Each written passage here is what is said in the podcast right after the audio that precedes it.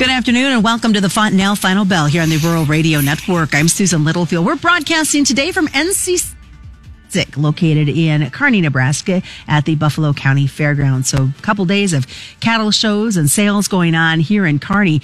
Looking at what we saw in the markets today, a little bit of green on the screen. I think we're okay with that when it comes to the corn, even the livestock side of it as well. Corn and beans were up. Wheat, though, on the other hand, has had a struggle, and I think that struggle is going to be around for a while. We're going to find out kind of what the feel is of the markets. You know, it is February. I think February markets just have an odd sense to them. We'll look at demand for the soybeans, which has had some robust numbers as of late. And also, what about corn? And what are we seeing when we look at our neighbors to the south? Lots to happen today as Jeff Peterson joins us with Heartland Farm Partners. And, Jeff, it really does. February always has that odd duck market feel. You know, it, it definitely can. And and it's normally a time and era where you don't get a lot of direction out of that market. And, and a lot of it seems like the directions usually depends on, you know, kind of how you begin that month. But definitely had some nice, uh, nice movement today. It was interesting. You know, markets being closed yesterday for President's Day. They opened up last night. Soybeans gap higher on the open, because we were seeing some, you know, the, the freezing conditions, the frost conditions coming out of southwest Argentina gave us a little boost there. But then at one point today, Susan, you know, we, we closed up about twenty-one and a half cents on the, the March futures. At one point, though, the market was only up about seven or eight. It just didn't really feel too good. But then we started seeing some strength come back around from the bean oil side, and that actually went into the green and started kind of giving soybeans a little boost. So overall, it didn't really feel like too bad a finish unless you're over there in the wheat complex. And and we'll talk more about that wheat, but as you look at kind of the overall feel, we only have four days this week. Can we keep this trend going this week? You know, when we, we, we're evaluating what we thought the open was going to be like, uh, the, the hard part is that you just don't know what that frost, you know, how much damage was done. We were seeing some temperatures that showed could have been two, three hours down in the, you know, twenty-seven degree area on the coldest. So we know there was some damage done. The thing that kind of complicates everything a little bit is carnival is going on down there. So you've got a lot more people than normal that are off work. Um, we had, we'd been looking at this market and been a little bit suspect of it, meaning we know we're getting into that time, time of the year and, and time where South America's got some really good production coming on. But boy, that Argentine crop just keeps getting hit. You know, you throw a, a sixty year drought on it. You throw, uh, some really warm temperatures last week, a little bit of lack of moisture. And then you, then you try to freeze parts of it.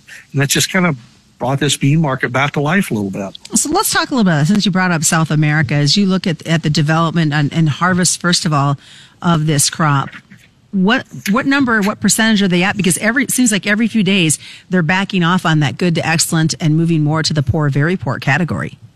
Yeah, you know, they really are. So digging into that a little bit. So let's just start. We're going to go with Argentina first, and we'll go over to Brazil. You know, Argentina, and, and keep in mind, they've got a really long planting season on that. They're early planted soybeans. Um, right now, you know, they're about sixty-three percent potted. Only about two percent of those are mature. Uh, their later planted soybeans right now are about fifty percent flowering. So that's where there's some concern on these cooler temps and the damage that it could, uh, could have done. Um, but we, so as a result is we're not seeing out of Argentina any harvest happen on soybeans yet. There is a little bit of early corn harvest getting started just on the very, very front end in Argentina. That being Santa Fe and Entre Rios, kind of born right in the kind of center part of, of Argentina. Now, right now, about twenty percent of that area is mature. Now, the early yields that are coming off there, they, they really are not doing very good.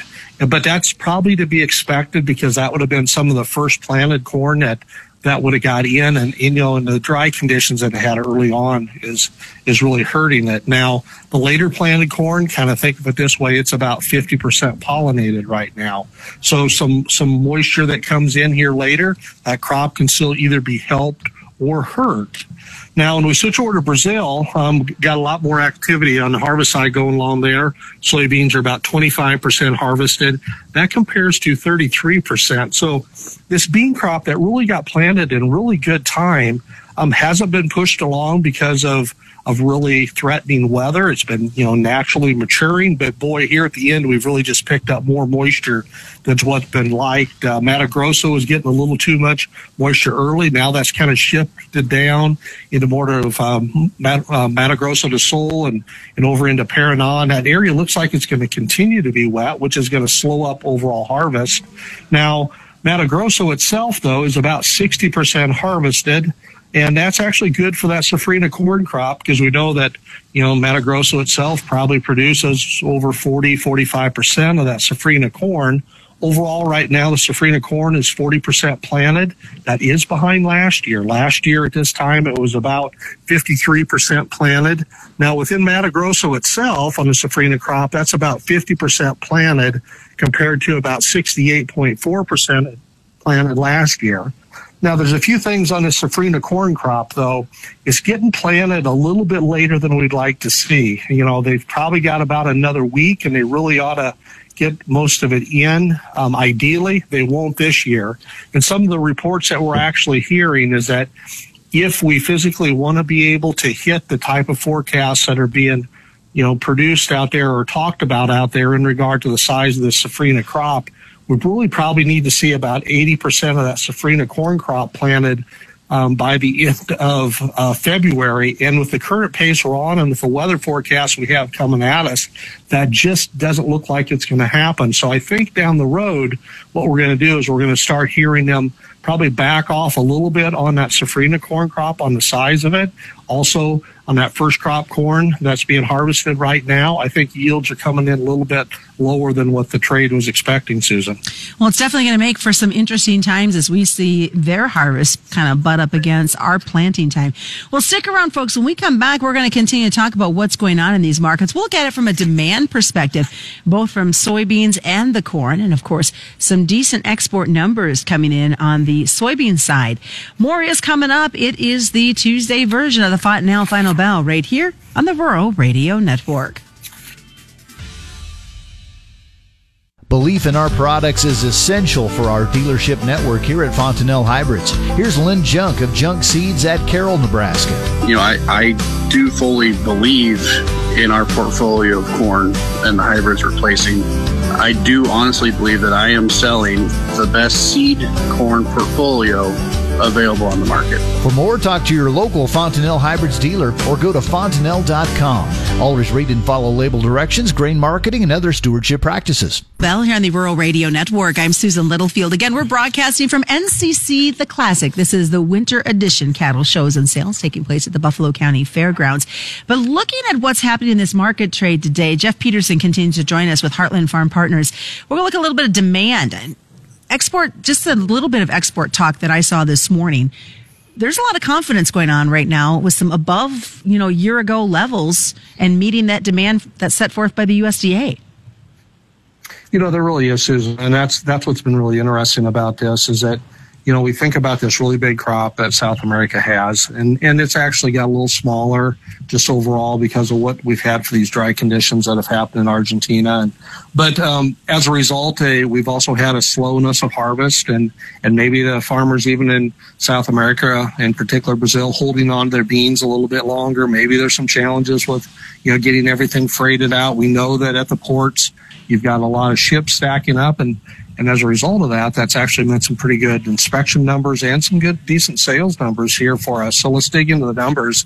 This week on the weekly export inspections, they came out uh, here today. They normally come out on Mondays, but you know, we had about one point five million metric tons um, that was inspected this past week. That'd be about sixty million bushels.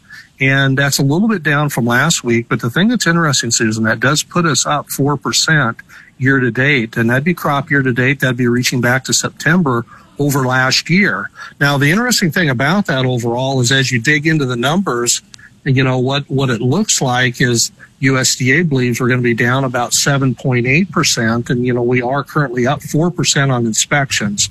Now, we do, de- do, we do need to dig a little bit deeper into those numbers, though.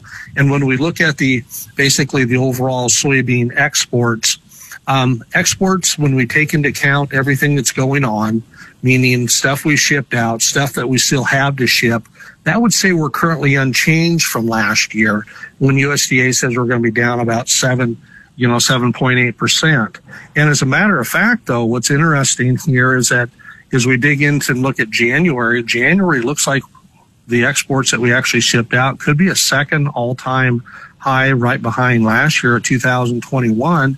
And the way things are going right now in February, it's possible that February could be um, a new record. And the reason we're seeing actually that demand is just because of the slowness that's coming out of Brazil. I think everybody, I think, uh, you know, China in particular was sitting there waiting, hoping that those bushels would be available, hoping it'd be an early crop, and they didn't show up. So then they physically started picking up some more out of the U S. What are your thoughts? I mean, can corn keep up with this demand? I mean, I, they've been a lot slower than what we've seen from a soybean perspective.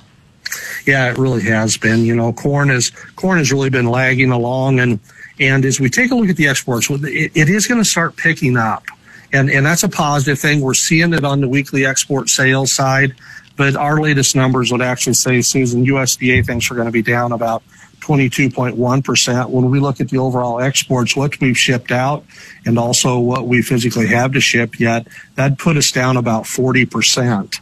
So we are lagging behind. But as we look at the values, the thing that looks like, you know, we're, we're the cheapest uh, cheapest corn out there. Maybe there's some offers coming out of Ukraine at times that could be a little cheaper than us, but not as a general rule. Um, so as you know, we're, we're cheap that way. Now it looks like we could hold on on the offer side out there until we get out in there to July. That's where we start seeing Brazil get a little bit more competitive. Now, there's a couple things. As this Safrinha crop gets planted later, you know, as a result, that means we might have just a little bit longer window.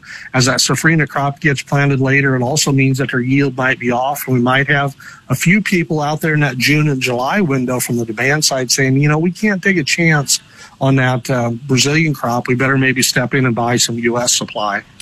Earlier in the, the front half of our, our broadcast, you talk a little bit about what's going on with this uh, Safrinha corn crop with South America. Do you see this right now as a good time for our guys to be looking at maybe some new crop sales? Yeah, that's a great question. And, you know, I, I do. This this is, you know, it's it's early in the year. So if you sit back and say, well, let's respect the seasonality of the market, I, I totally get that. And that would normally say you probably only should be fifteen, maybe twenty percent sold in here. We actually like to be a little bit heavier sold in this, up in that six dollars area on the futures. The reason for that is that we still believe that South America is going to, going to have a, is going to have a good crop.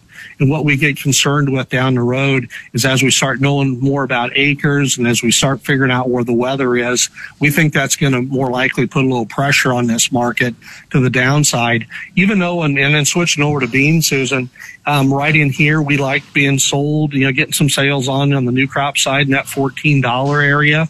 And and what we're looking at there is that we know eventually South America will get going with their harvest. There will be plenty of supply there, and and some, maybe some of the early demand that we picked up here, um, Brazil will pick up on the backside. Some great stuff we talked about today, Jeff. Best way for folks to get a hold of you? Yeah, give me a call at four oh two, three six six, four six nine four. Check us out on the web at heartland farm partners dot com or follow me on Twitter at Jeff Peterson zero one. And that is today's Fontanelle Final Bell. As we always remind you, commodity futures and options involve a substantial risk of loss, not suitable to all investors. And that is the Fontanelle Final Bell, brought to you by Fontanelle Hybrids and all your local dealers on the Rural Radio Network.